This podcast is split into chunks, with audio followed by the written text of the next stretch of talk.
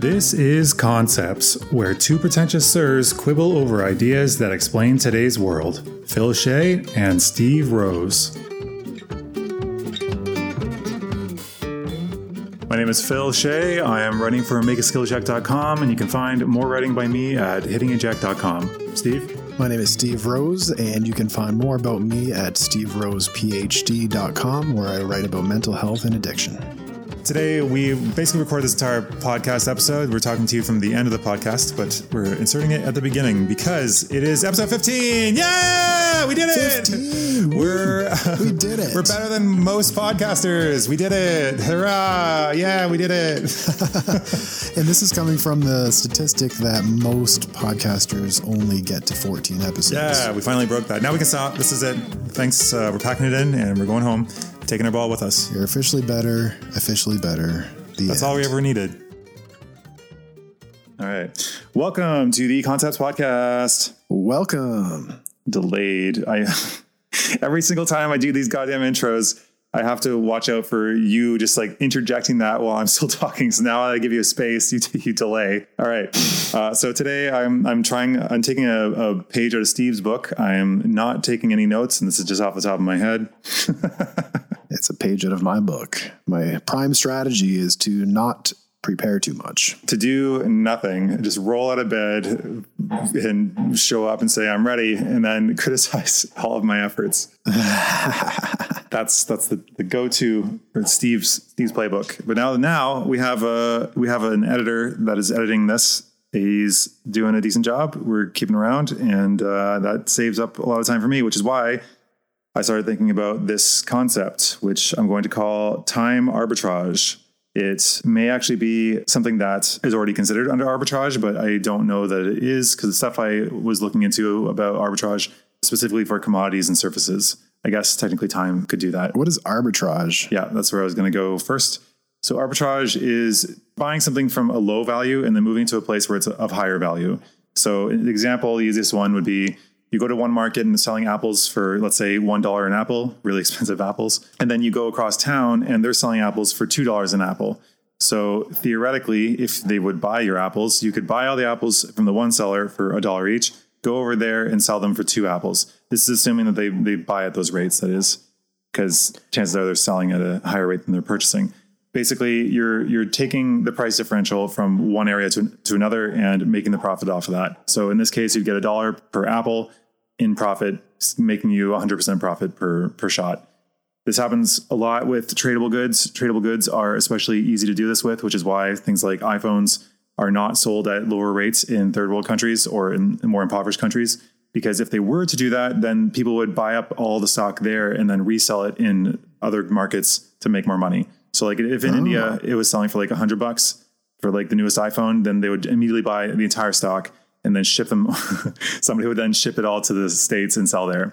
The catch with this, though, is that by buying them up in such ready amounts from the lower area, it ends up creating demand, which makes the price go up. And then by selling so much in the higher priced area, it increases supply, which makes the price go down. So over time, with big enough players doing this, it will even out between the two markets. Okay. This reminds me of getting relatively inexpensive goods from China, then reselling them here at an increased rate and then profiting off of the difference there. Is that the idea?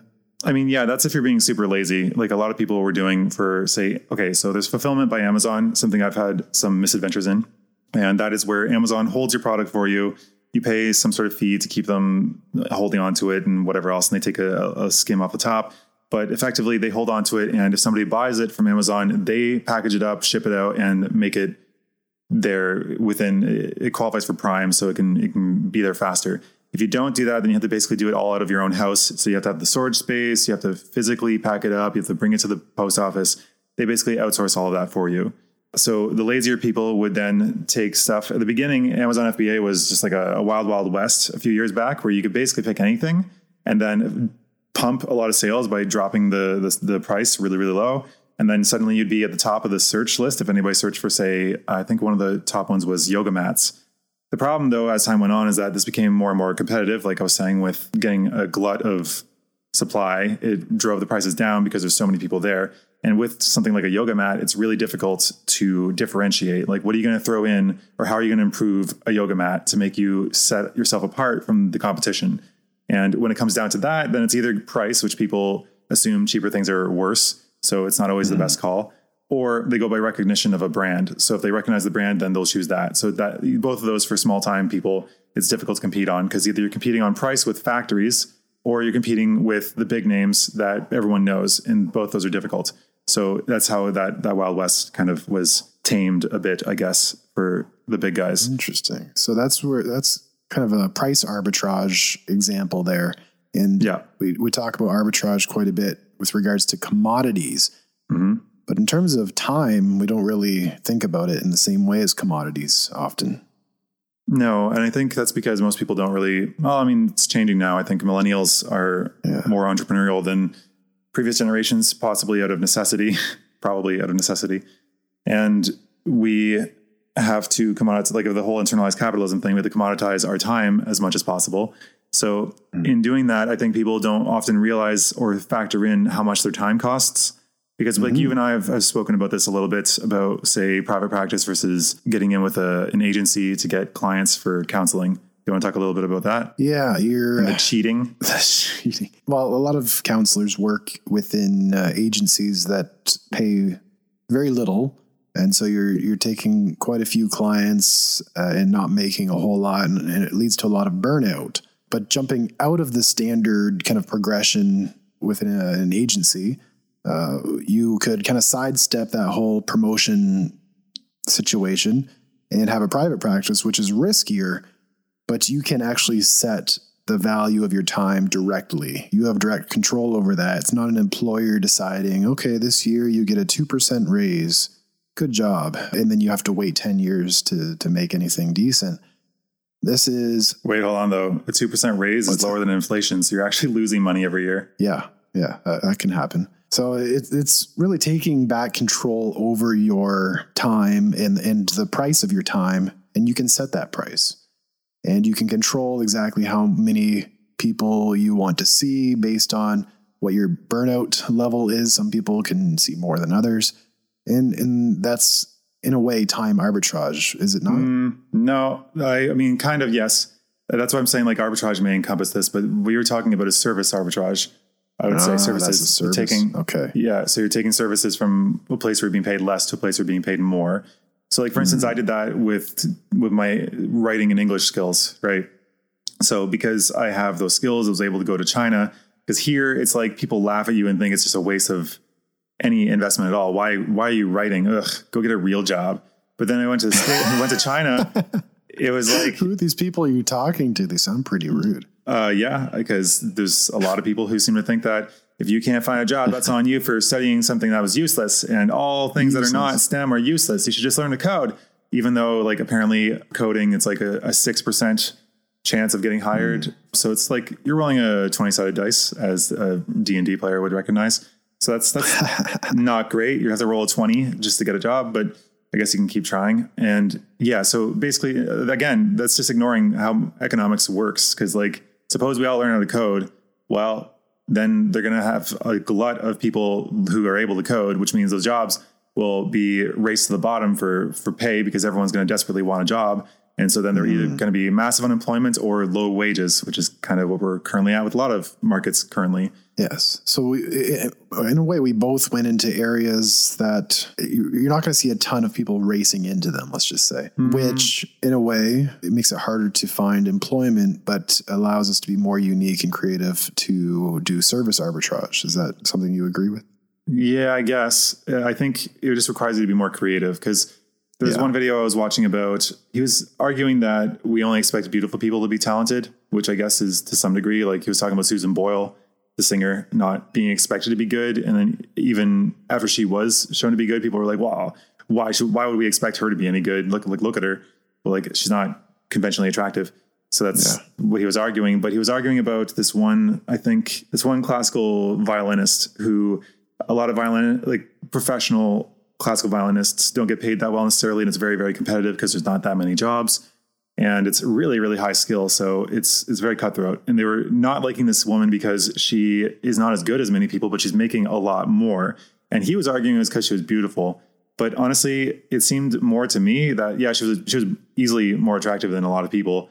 But what she did was she niched down and she went for video game music, basically, and did a lot of interesting performance videos and stuff to do around with that. So she chose to niche down in a very competitive field. Or as we kind of have done, we've combined with other skills, as Scott Adams recommends.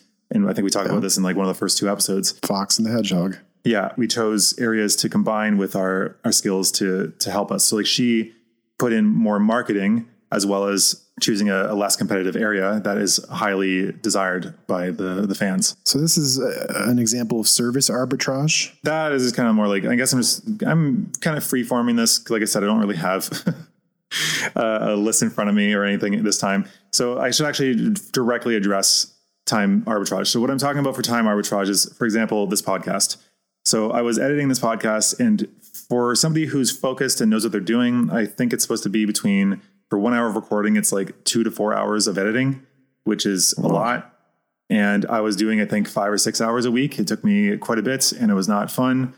It was useful because I could hear the mannerisms that you and I both have, and I have pointed them out to you, and I could work on my own speech because of that.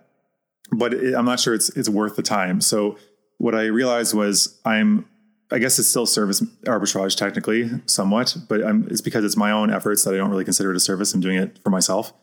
So what I realized was that by taking that 6 hours and finding somebody to edit the podcast, then I could buy back those hours for that amount of time. So like, let's look at, say, the States right now. The States, a little while ago, was complaining about how people were choosing to get $300 a week on government subsidies versus taking I think it was $11 an hour job full time. This is assuming that $11 is at a full time rate, so 40 hours a week.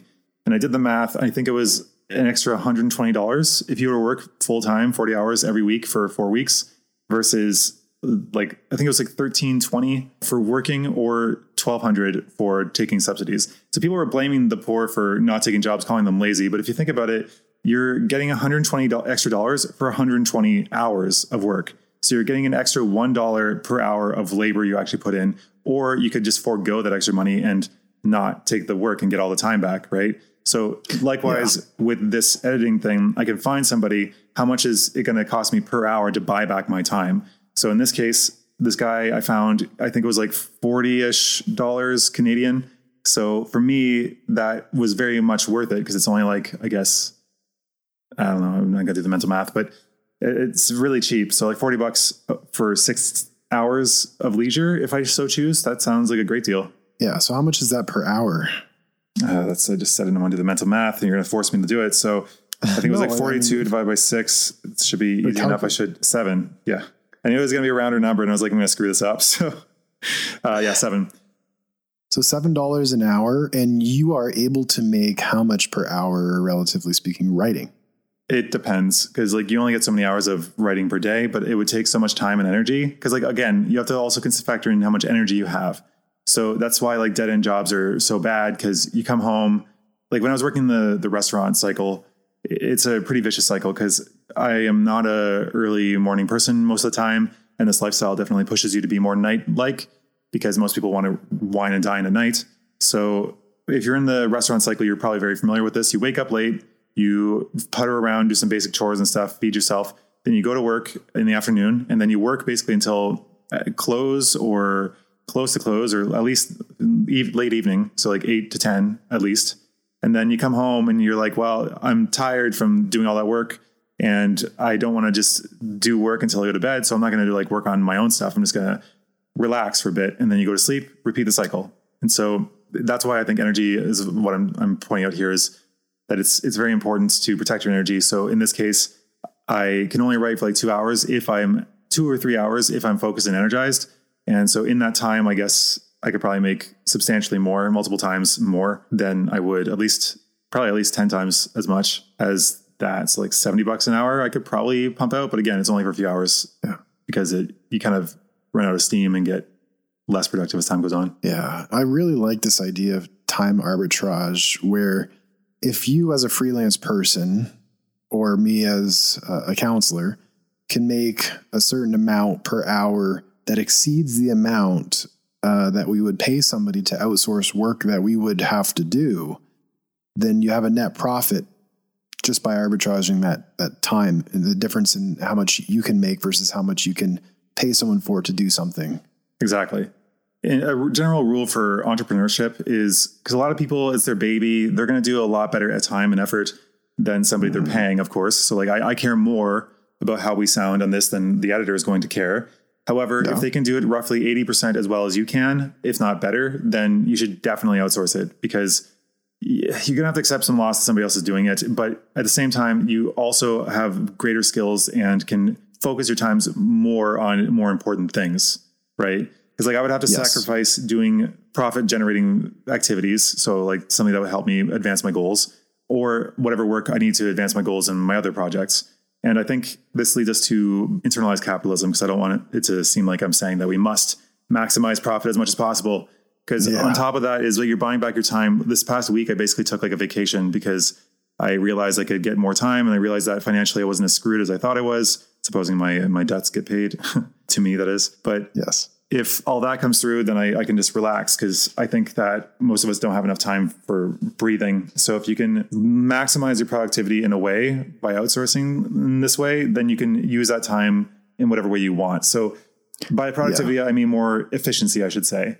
If you can spend 1 hour getting what used to take you 6 hours to get done, then you effectively get 5 extra hours in your life, which is a finite resource. So buying back your time is worth it. Yeah. So you could buy back your time for profit, or you can buy back your time for leisure. It doesn't have to just be a profit situation. Yeah. And I also still maintain that I think work, like, okay, so one of the criticisms of Ikigai, we've briefly touched on that before. I'm just going to briefly recap that, because I realized, and by editing the last one, we reference other episodes, but people may not have watched those episodes. So exactly. I noticed that too. Yeah. So it's a combination of what you love, what the world needs, what you can be paid for, and what you are good at. It's a combination of these 4 things. But somebody was criticizing that, saying that it's assuming that people want to work and that work is an essential part of life. And I think, honestly, I think that it depends on how you define work, because again, anti-work seems to think that having a dream job is brainwashing. They love that. I keep seeing that same goddamn message again and again. I don't dream of having a job. I dream of not working. And it's like, okay, so what are you doing? Just sitting there consuming, like doing any sort of production for yourself. Art is work. Cleaning or cooking is work. Caring for people is work. These all count as work. They're productive measures.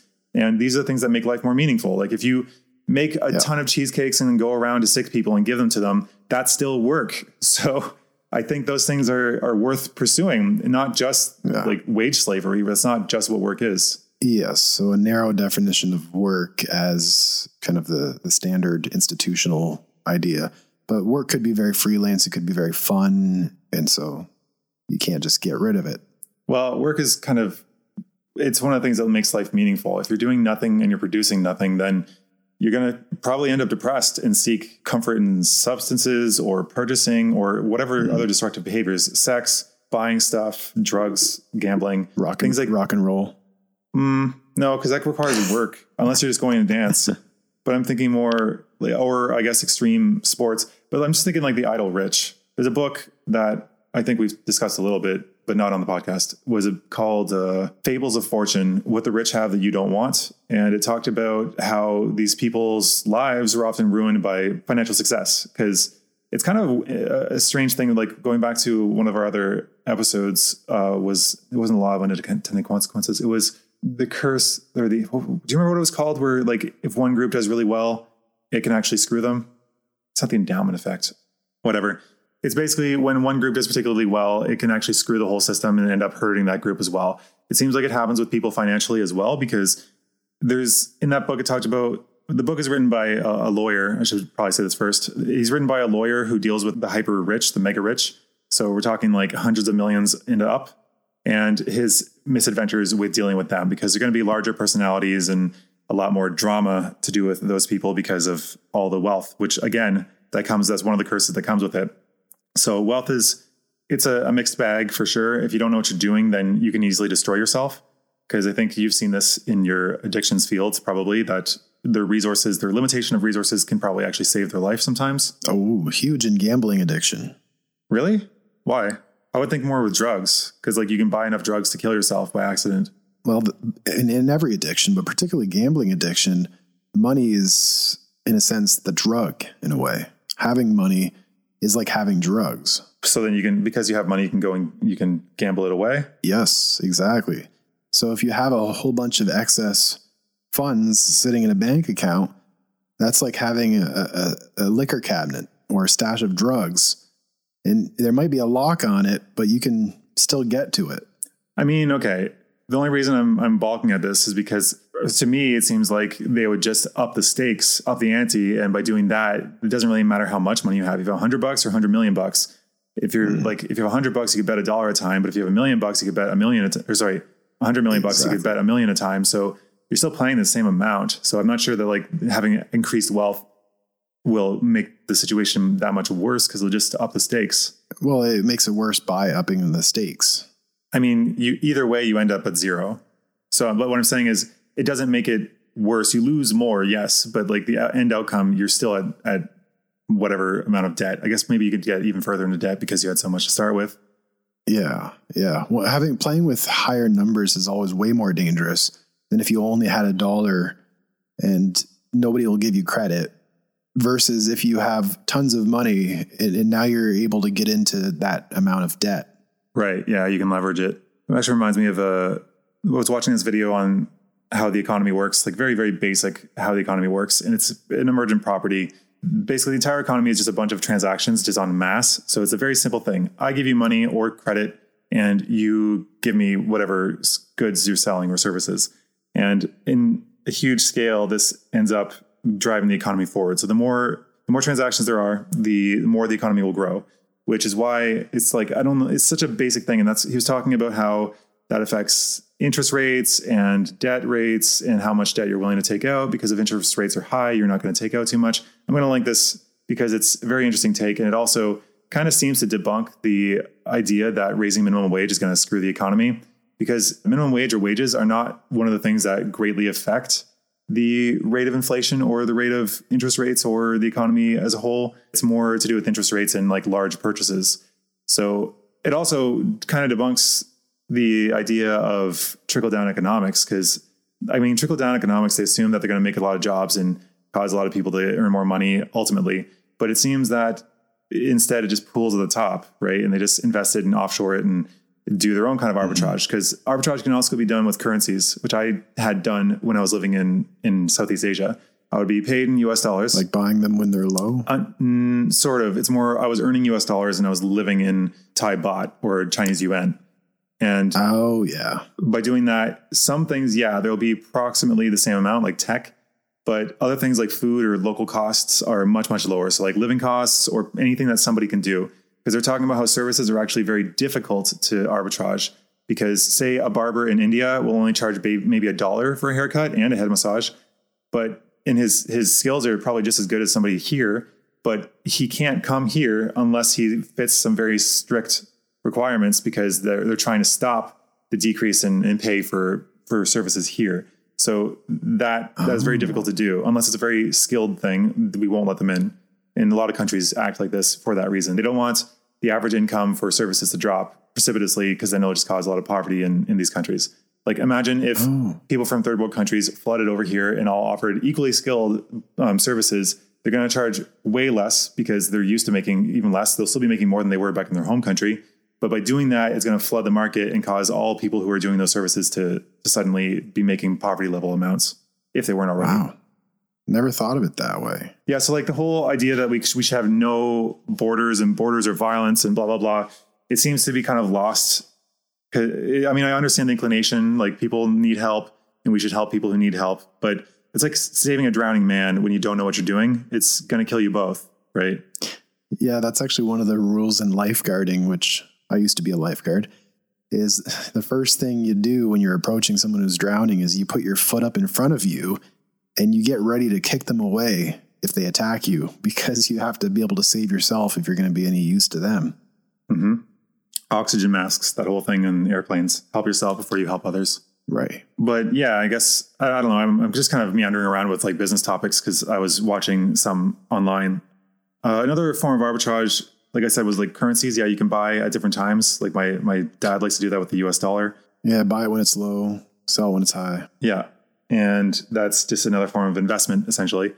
But yeah, if you can go to other countries and say, okay, well, like labor is internationalized to some degree now, like virtual assistants. If I were to hire one, I'd probably hire one in probably the Philippines because they have a history of speaking good English and their culture is very good for whatever reason for helping in this way. Apparently it's a leading country for that. So like if you're a Canadian virtual assistant, you would have to charge more for living costs, but you have to be very specialized to do it because otherwise they're going to source it to somebody in another country. That's basically why a lot of the call centers are set in India and why I think Americans can be pissed off about that because they want those jobs to be in the country. But again, it's a lot of strange attitudes are mixed up with these. Another one that people were talking about was cryptocurrency arbitrage, which is essentially the same thing as currency. Oh, that's been huge recently. Yeah. People are being millionaires out of this. Yeah. And same with the GameStop thing. But I think survivorship bias, I think, has gone rampant in anything to do with finance. That's usually how it goes. We were talking about that with the other episode. I don't remember which episode that was, maybe like 8, but yeah, they have a lot of survivorship bias going on with that stuff because you'll hear of one guy that made like millions of dollars, but then there will be others that lost everything because they timed it wrong or they stupidly sold everything. One actually way that was okay. So people think arbitrage is basically zero risk investments is what they kind of call it, which is obviously it's not.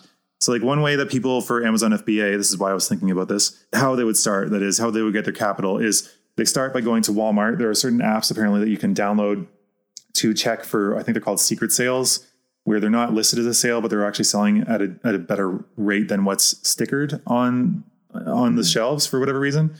And by doing that, you can find stuff that's going to be cheaper than it's listed. And then you can go online and you can sell it for the difference. So you can mark it up a little bit. You also get the extra profit from the sale. So like the guy was getting like 30% profit for each item, which for those who are not into investing and stuff like that, I think it's you have to divide, I think it's 72 by the interest rate to figure out how many cycles it'll take to double your money.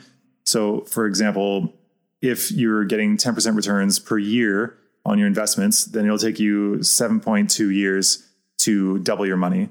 But for this guy, if he's selling the same goods again and again, he's getting 30% profit, then that's like 2 point something, like so let's say 2.5 sales, he doubles his money for how much he invested in one.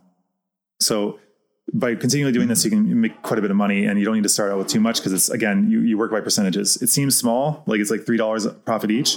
But if you start with very little and you have almost nothing, you can also do this. However, you need to have liquid cash up front to some degree. It's better if you can send more stuff to Amazon because they won't screw you as much. There's some tricks for shipping and you probably need a car because you need to go to all these stores, buy all the stuff, bring it all back home, package it up, and send it away, and then it'll be taken care of for you. Yeah, it's quite a bit of work. However, it gets you a lot of capital fairly quickly. He spent, in the video I watched, actually, I was skeptical of him at first, but getting into it, he spent, I think it was like $1,100. And how much do you think he made off of that? I don't know, $1,200. What? You think he made more than the amount he invested? I don't know. No. You think he made 100% profit on that? No. That's not usual. That's way too much. He made $700, $750. So he made a good percentage, but not more than he invested. But yeah, the thing is, like, you would think this would go down, but the thing is these sales will continually pop up for random items. And so you're not entirely invested in one thing. You're going to have to be diversified to a good degree. Right. And not that many people are doing this because they think either it's a scam or it's too much work or blah, blah, blah, blah, blah. But if you have, so he made $700. He made $700 from a few hours work in a day. Again, he had a car though, and he had to do a bunch of stuff. Yeah, and he had to have some basic equipment. But like your startup costs would probably be like $100. It's only a few hours. Yeah, $700 in a few hours is pretty good. Well, okay, it's not instantaneous though either though, and that's another thing that people will be deterred by because like if you make a bad call, you buy something that doesn't sell, you can sell it for probably below what you paid and take a small loss. But at least you'll learn a lesson. You can see what sells and what doesn't. So like Lego probably sells for a good amount, especially if you can get it on sale because Lego's pretty much perennially popular. Yeah. But he sells it to them. So he sends it to Amazon and then you have to wait for it to sell. And then you get paid back once, I think, per month, if I remember correctly. So he has $1,100 tied up, but he's going to get, I think, about $1,850 back in about a month's time, maybe if it sells at a right rate. So you need once you get this going, it's still a fair bit of work. It's like a job. But like I said, people start with this to get some startup capital to invest in whatever project they're going for. And then they will stop doing it because it's more work than they want. Ultimately, the goal for everyone in this space is passive income. You don't want to have to do anything at all, pretty much. Right. Dealing with all these products and shipping everything every day, even though 700 for a couple hours is pretty good. It's very good, especially since some people only make like 2,000 or 3,000 a month, right? Or less. So if they're making $200 in an afternoon and all he has to do is sit around and eat Cheetos for the rest of the time, that sounds pretty goddamn worth it to me. Cheetos. This reminds me of something Gary V talks about a lot. It's garage sailing. Oh yeah. Where he goes and buys from garage sales. Yeah. When he's asked the question of how do I start? I have no startup capital. I have no money. I want to be able to invest in Facebook ads, but I don't have the capital. Yep. His number one answer is go to garage sales, sell it on Kijiji. Yeah, that's he's doing the same thing. That's arbitrage because those people don't know what it's worth, and they can they can go online and sell it. When I said garage sailing, I can imagine people would be like, "What? Have a big garage sale?" No, this is going to other garage sales and then reselling the stuff at a higher price. Well, apparently a good time to do that is after the university year ends because people just dump a bunch of stuff and they end up selling it. Yeah. When I was working in the supportive housing project, one of the guys that was living there, the project helped people who were homeless. And I guess he was like the merchant of the building because he would have his apartment was basically a store. He would sell chocolate bars and pop and other things to the people. But so he was a resident, but the de facto merchant, I guess you could say. Yeah, of the legal goods, because there was also like a less legal aspect of it secretly going on, of course.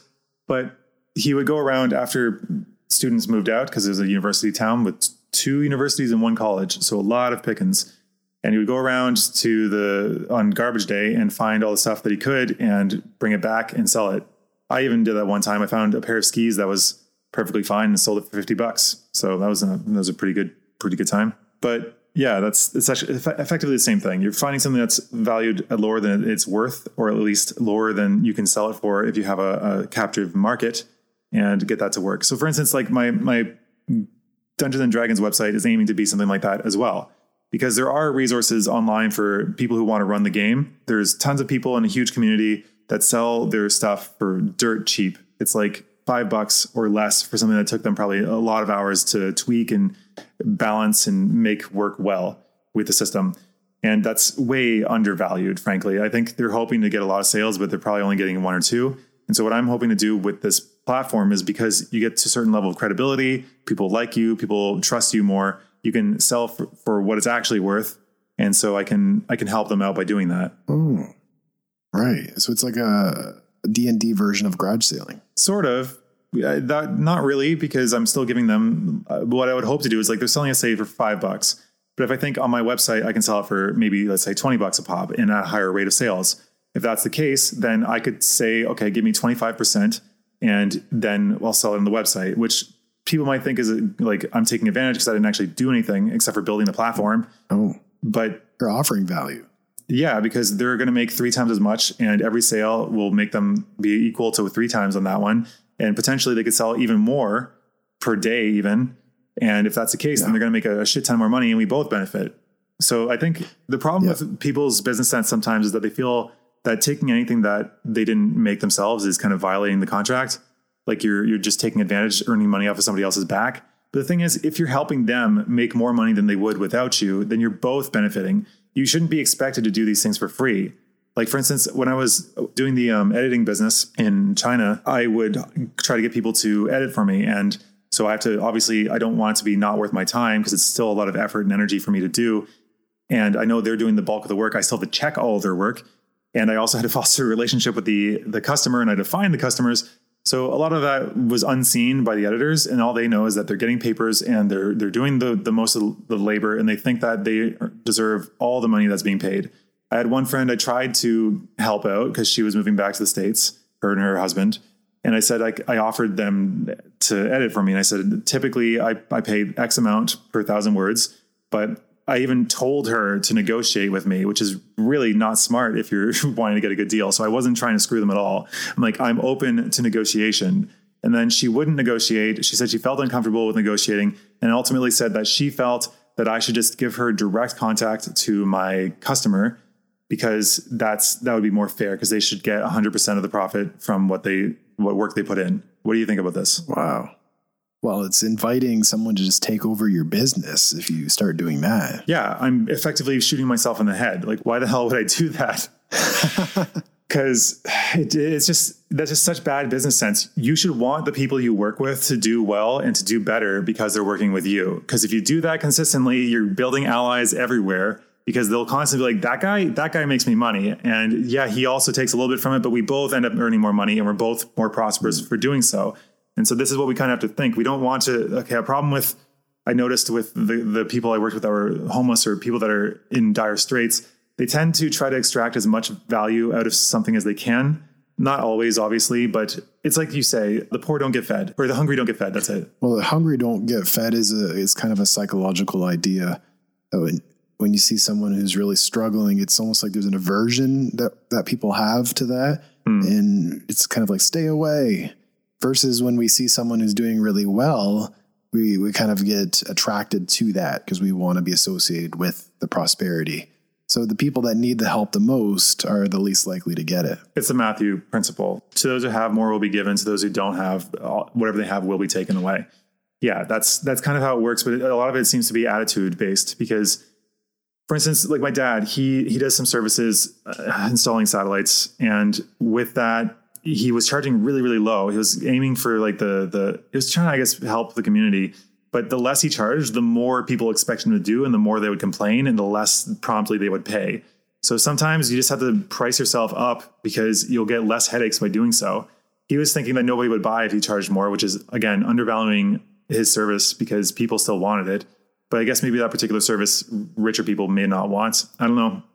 But I just noticed that when I did raise my rates, I actually had less headaches and more profit. Yeah, no, that's huge in a lot of industries where raising your rates makes you more profitable, not because the obvious reason you're raising your rates, but because you're spending less time focusing on the unproductive, busy work of the lower end of your customers. Yeah. And this also ties into the 80-20 rule because 80% of your profits will come from 20% of your customers.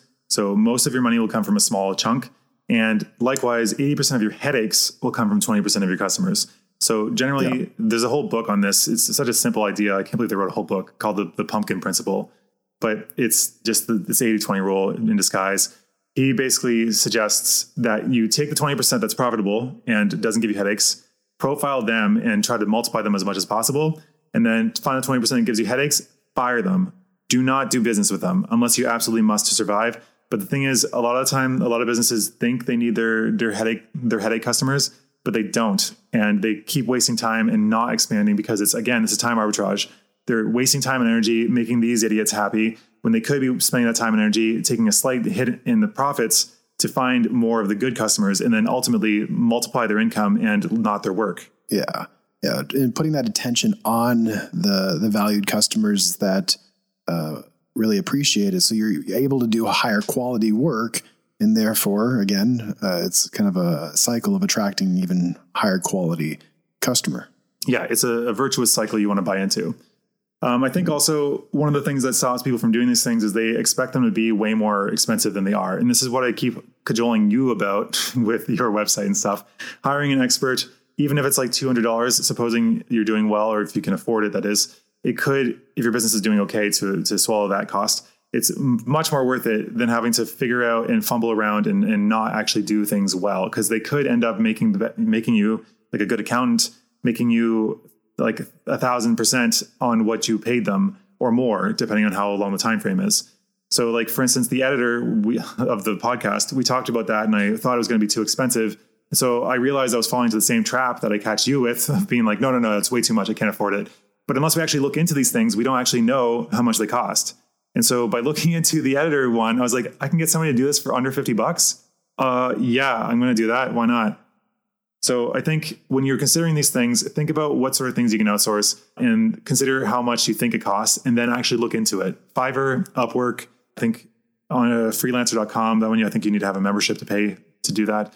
But all these things allow you to have access to people, again, who are trying to do skill arbitrage. It's cheaper because they're anywhere in the world and you can get their help because of that. The editor, by the way, is from Ireland. Oh.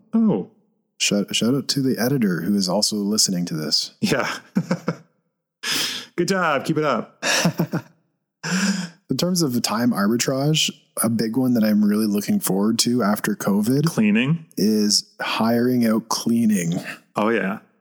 You doing your lawn care. The thing is, I think, okay, if you enjoy the thing, you don't need to eliminate it. Like, you enjoy cutting your lawn. Yeah. I think I would eventually. It gets old sometimes, but yeah. I think you could do, like, I don't know how many times you cut your lawn, but you could maybe do every other one or something like that. It depends on how much you actually enjoy things. Like, if you enjoy cooking, don't hire out a chef just because you want to save the time. That's internalized capitalism. That's like, yes, I enjoy cooking, but I have to start working more. And I can make more money if I don't cook. No, this is like, I really don't like cleaning that often. Like, maybe just here and there tidying up. But if I can save a couple hours a day and then I can spend those couple hours making a much higher rate, taking clients or doing work with the website, then it's well worth the time, the price for the time. Well, alternatively, I think it's been shown that, like, resting more frequently ends up making you more productive when you're actually working. So you could end up taking that time to just relax and spend time with your daughter or reading a book or whatever you find relaxing, going for a drive. That too. Yeah. So I think, honestly, there was this trend. I think it was it a Scandinavian country or was it, I think it was Belgium. I don't remember exactly which country, but they have a prime minister who's 36, a 36-year-old female prime minister, which is really, really young. And she was pushing for a 4-day-a-week, 6-hour work week. To experiment with that. And I know New Zealand, I think in Australia, one of the two, I think it was New Zealand, was experimenting with a bunch of firms, not the government, but some firms were experimenting with a 4-day work week as well. And it seems that their productivity actually does go up in these cases. But this actually also, it's all complicated because it ties into, like, bosses needing to feel important and having to have butts in seats. Like, after the pandemic, if your job makes you go back to the office and it's not something that's essential, then you're working for a dying company. That's really stupid because they're paying a ton of overhead, especially in prime real estate, for basically no reason. If they want to do meetings, they can do a meeting once a week or once a month or whatever. Well, for one, they could do it over Zoom now. But for two, I know there's some value lost by not being in person. They can rent workspaces. There are offices that you can rent for on an hourly basis. And so, like, anybody that is working at these big companies that are really slow and sluggish, and you see an opportunity and you have a bunch of clients at your disposal, well, you might want to set up shop to compete with them because they seem to not really want to keep up with the times. Yes, that is, of course, unless your company actually needs to do business in person. So if they're needlessly having you sit in a chair with a cubicle and it doesn't really make sense, it's not a necessary thing. It's showing that they are a dinosaur in some sense. Yeah, but I guess that's pretty much all I had to say on this. Is there anything else you wanted to add? Nope. I think arbitraging commodities, services, time, I think that all makes sense. And I wanted to add another thing Gary V talks about is attention arbitrage. Have you ever heard him say that word? I don't really watch him very much. He's a bit too much in the hustle culture for me. Well, he loves the hustle. That's his thing. He does. So, and he says, if you don't love the hustle, then that's okay too. But the attention arbitrage is really the idea of using the social media platforms that are trending right now to capitalize on the attention. Whereas the old companies are using things like television ads, billboards. Oh, yeah. And up and coming companies are actually adapting to where the attention actually is going. Where is the attention going? Onto the cellular device. Where on the cellular device? Facebook, Instagram, I'm not sure about TikTok. Facebook is like a legacy one, I think. Now it's starting to be. There are other ones that are competing to get them. It's still growing, but it's like, yeah, it's one that people have animosity towards and are not liking it. So it seems like it could be potentially on the decline. It's hard to say, honestly. But, like, there are other ones that pop up that people sometimes jump to, like Snapchat, for instance, is more popular the younger generations. TikTok also from, like, our generation down. So like, yeah, you could try to jump on those. Although personally, I'm never going to install a TikTok. Yeah. It's kind of like the arbitrage of is if your business is doing in-person stuff unnecessarily, you can also ask, is my business or company running television ads? And that's a red flag as well. That's kind of a similar red flag. So like we're talking, I guess, to multiple people. If you're sitting in a cubicle and your company is running television ads, might be a sign to run away, because in what, 10, 20 years, that will be a dinosaur. Unless they adapt, of course, but if they choose not to adapt. Well, it depends, because like stockholdership is a stakeholder. Okay, so like the WEF, the World Economic Forum, is trying to push this whole stakeholdership and saying it's different than stockholdership. Same goddamn thing, basically. There's such a little, there's mincing words for the sake of their own agenda, which who knows exactly what that is. So basically, if they're a publicly traded company, then their interests are always going to be short term for the most part, because they need to keep making returns to have their investors happy. If they don't, then they'll be voted off the board, most likely, if it's, supposing it's a board structure, which it usually is. Because you're not making short term returns, the investors aren't going to be happy, and they don't really care about long term returns. The most typical example of this is Kodak. Yes. Kodak did not want to invest in the digital cameras because they didn't want to cannibalize their market for the Kodak camera, the whole take a picture and it prints out immediately, right? And I was just exactly thinking of Kodak when I was talking about dinosaur companies that don't adjust. Yeah. Well, that's a lot, though, because they seem to think that if they don't invest in it, then it just won't change. But they're killing their golden goose by not feeding it, essentially. They need to keep up with the trends and keep investing in R&D. But R&D costs money. And again, it won't pay out necessarily for a while. So if you want to keep making profits year over year and your sales have stagnated, then you just cut on R&D. Hey, look, we got more money sitting around, more profit, right? Because we didn't have to spend on R&D, but that's short-term thinking. It's really, really stupid. Yeah, yeah, you're cutting your leg off. It's you're operating a handicap for the future. And you could look at Blockbuster too as a huge example of this. Blockbuster literally could have been Netflix.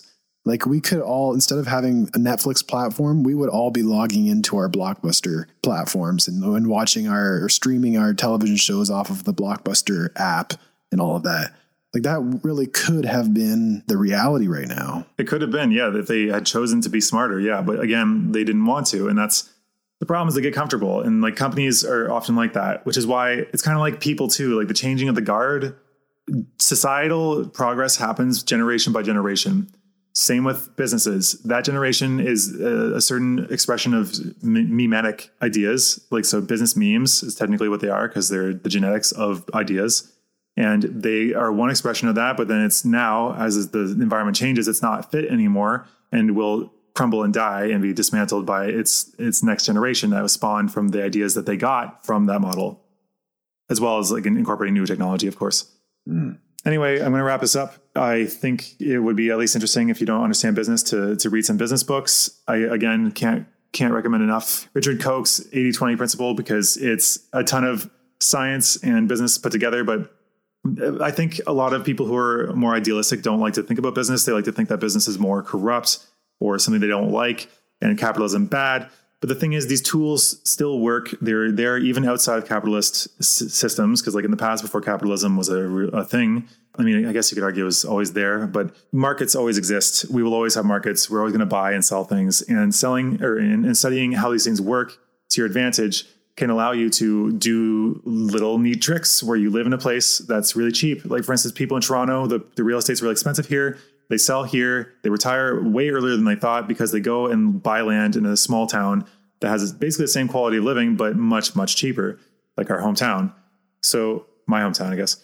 So yes, in this way, I think getting creative and thinking about how you can leverage these things to buy back the freedom that you were dreaming of, instead of being stuck in wage slavery, there are ways you can get a little more creative to get there, instead of having to do like the traditional thing, like talking to people about like our friend who is a fitness guy, he's hiring a salesperson. I'm like, why are you hiring a salesperson?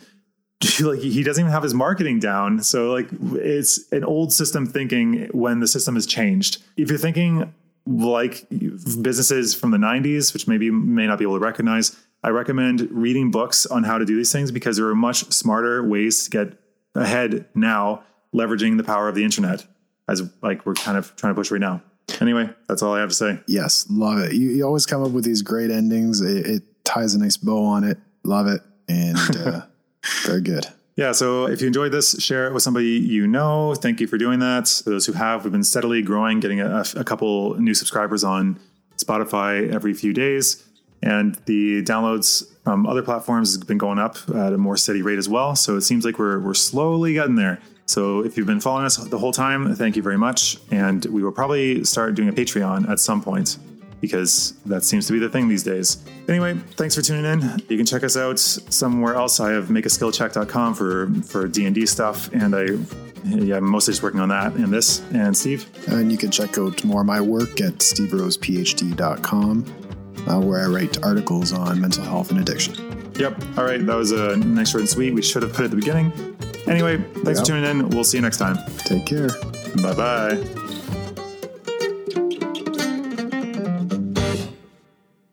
I'm starting to record right now. You're just starting now? Yeah. Say 420. 420. What about 420? 420.